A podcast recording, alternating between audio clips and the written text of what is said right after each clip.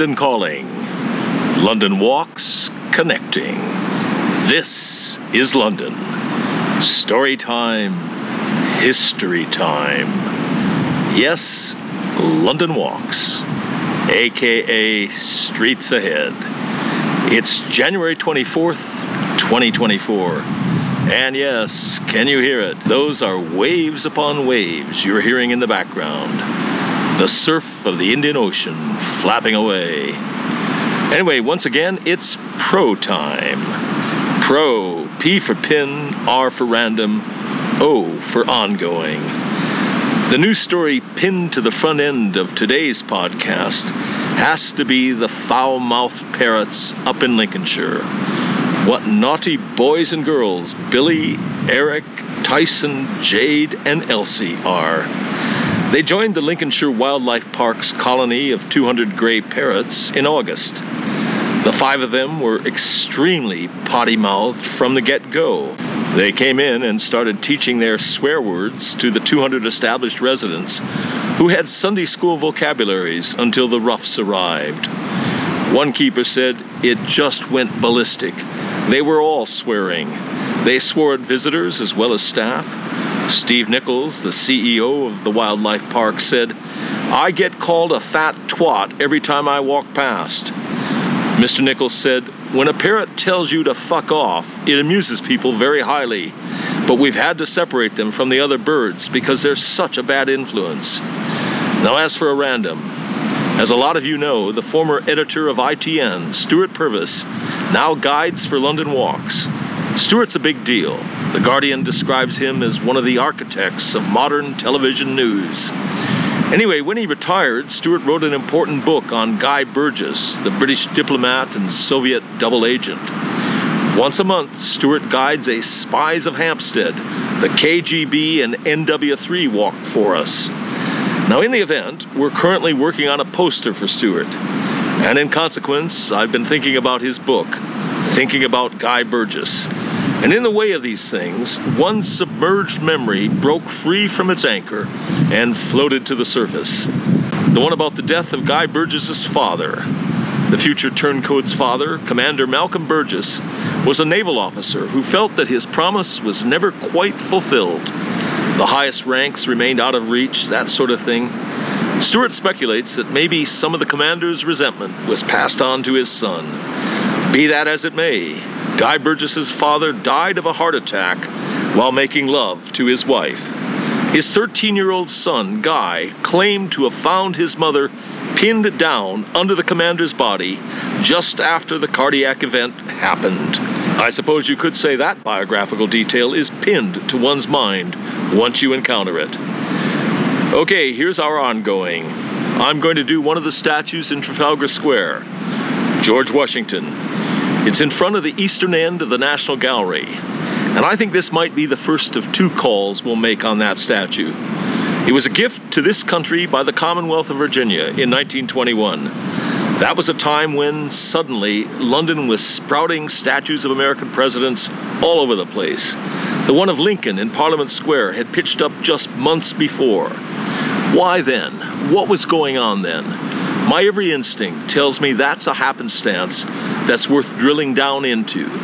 So that might mean London Calling will come calling on George Washington at some future date as well. After all, this is a man who gave his name to the capital city of the United States and to one of the 50 states and to 31 counties and many towns, neighborhoods, natural features, and institutions. And that's without getting into the really arresting stuff Washington's being a slave owner, the double importance of July 4th to the Washington story, etc.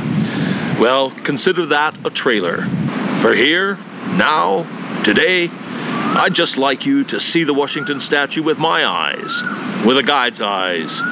To start with, if you're an American and you're feeling homesick, you can get some relief by going and standing next to the Washington statue. George I, as I sometimes call him, was not best pleased with this country, despite his thoroughgoing English ancestry. He vowed that he'd never set foot in England again. When the Commonwealth of Virginia presented the statue to this country in 1921, they remembered that vow. They didn't just send the statue along, They also sent along a load of Virginia soil so Washington could stand on American dirt. And the other thing you must do is take a close look at his right arm. It's resting on a sheave of staves. They're fasces. It's a Latin word, a Roman word. When the Romans conquered a place, they'd hold a parade.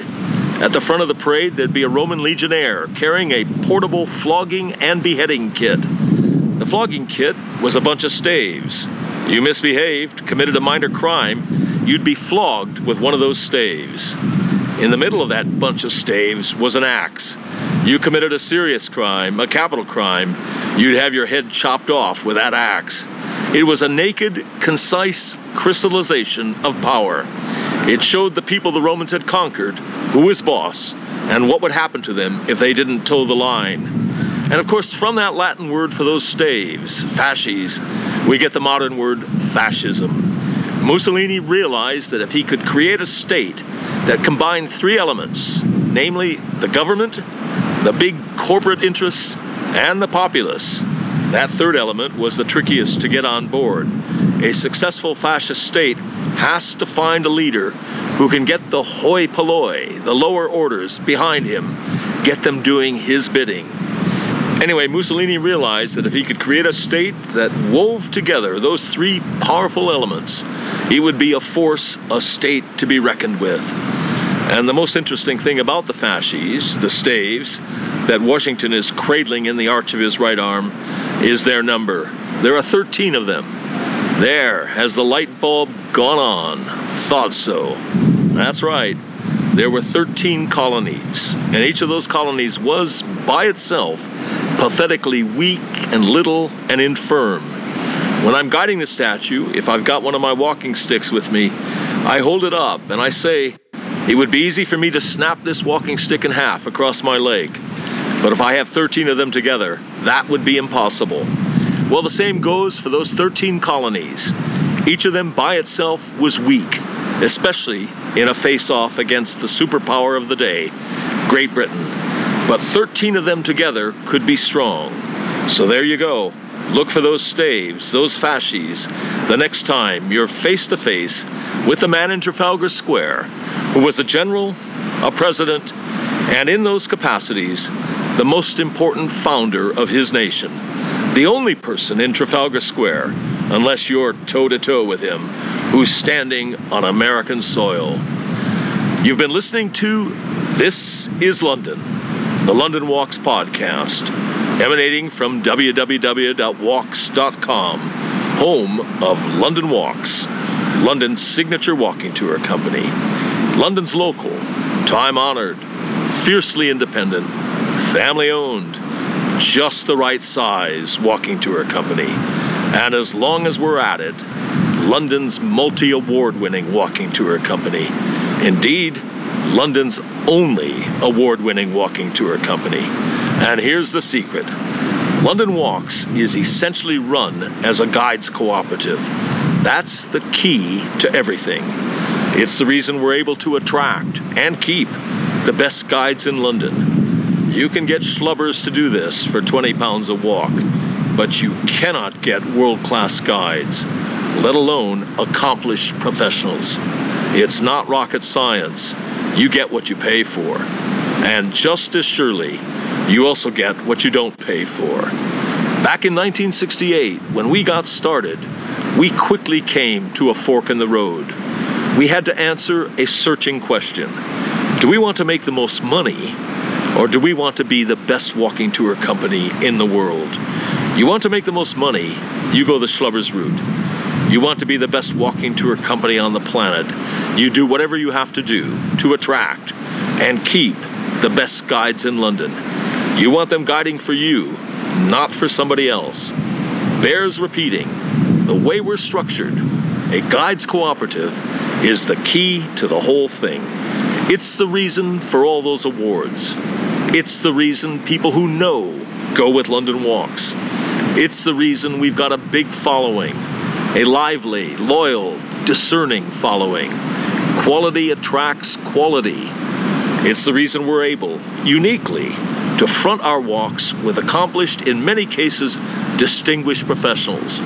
By way of example, the aforementioned Stewart Purvis, the former editor and subsequently CEO of Independent Television News, and Lisa Honan, who had a distinguished career as a diplomat. Lisa was the governor of St. Helena, the island where Napoleon breathed his last and, some say, had his penis amputated. Napoleon didn't feel a thing, if things the mot juste. He was dead. Stewart and Lisa, both of them CBEs, are just a couple of our headline acts. Or take our Ripper Walk. It's the creation of the world's leading expert on Jack the Ripper, Donald Rumbelow, the author of the definitive book on the subject. Britain's most distinguished crime historian, Donald is, in the words of the Jack the Ripper A to Z, internationally recognized as the leading authority on Jack the Ripper. Donald's emeritus now, but he's still the guiding light on our Ripper Walk. He curates the walk, he trains up and mentors our Ripper Walk guides, fields any and all questions they throw at him. The London Walk's aristocracy of talent, its all star team of guides, includes a former London mayor. It includes the former chief music critic for the Evening Standard. It includes the chair of the Association of Professional Tour Guides and the former chair of the Guild of Guides. It includes barristers, doctors, geologists, museum curators, archaeologists, historians, university professors, criminal defense lawyers, Royal Shakespeare Company and National Theatre actors, a bevy of MVPs, Oscar winners, people who've won the big one, the Guide of the Year award. Well, you get the idea. As that travel writer famously put it, if this were a golf tournament, every name on the leaderboard would be a London Walks guide. And as we put it, London Walks guides make the new familiar, and the familiar new. And on that agreeable note, come then, let us go forward together on some great London walks. And that's by way of saying good walking and good Londoning, one and all. See you next time.